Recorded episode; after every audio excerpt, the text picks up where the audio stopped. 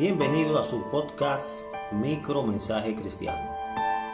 En esta ocasión vamos a compartir con ustedes el tema Riquezas espirituales de Romanos capítulo 8 en su primera parte abarcando los versículos del 1 hasta el 17.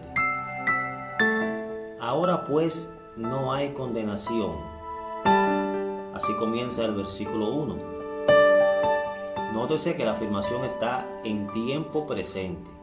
Ahora no hay.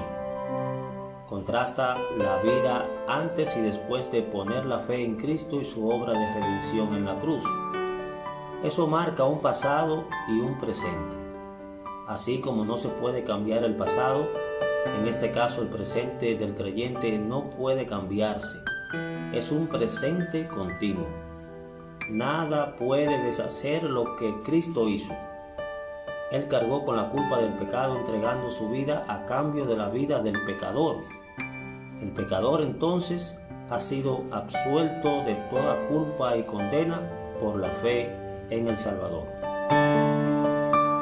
Cristo libera a los creyentes del poderío del pecado y de la muerte. En versículo 2. Cultivar una vida espiritual es un deber del creyente y manifiesta su sujeción y obediencia al Señor. Complacer los deseos de la carne es volverse enemigo de Dios. Vivir gobernado por el Espíritu, o sea, dejándose guiar por Él, por defecto indica que el deseo carnal en el cuerpo está muerto y confirma que es de Cristo. Versículos del 5 al 11. Si el Espíritu vive en el creyente, el mismo que resucitó al Señor Jesucristo va a vivificar a los creyentes en su cuerpo mortal. Esto no significa necesariamente que todos van a ser resucitados. Se debe recordar que el Señor va a arrebatar a todos los creyentes, a su iglesia, los que hayan muerto hasta ese momento y los que vivan aún, siendo ahí, en ese momento de gloria, donde serán vivificados en un cuerpo transformado, el cual nunca será corrompido, refiriéndose a que nunca más sufrirá transformación o descomposición. Los hijos de Dios son guiados por el Espíritu de Dios.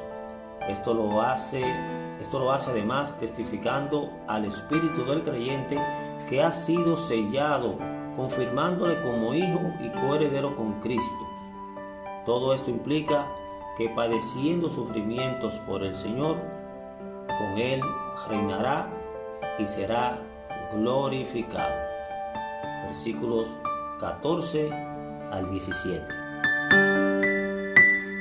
Recuerde que Micromensaje Cristiano está disponible en las principales plataformas de podcast, igualmente en Facebook y en YouTube. Este ha sido el episodio número 78.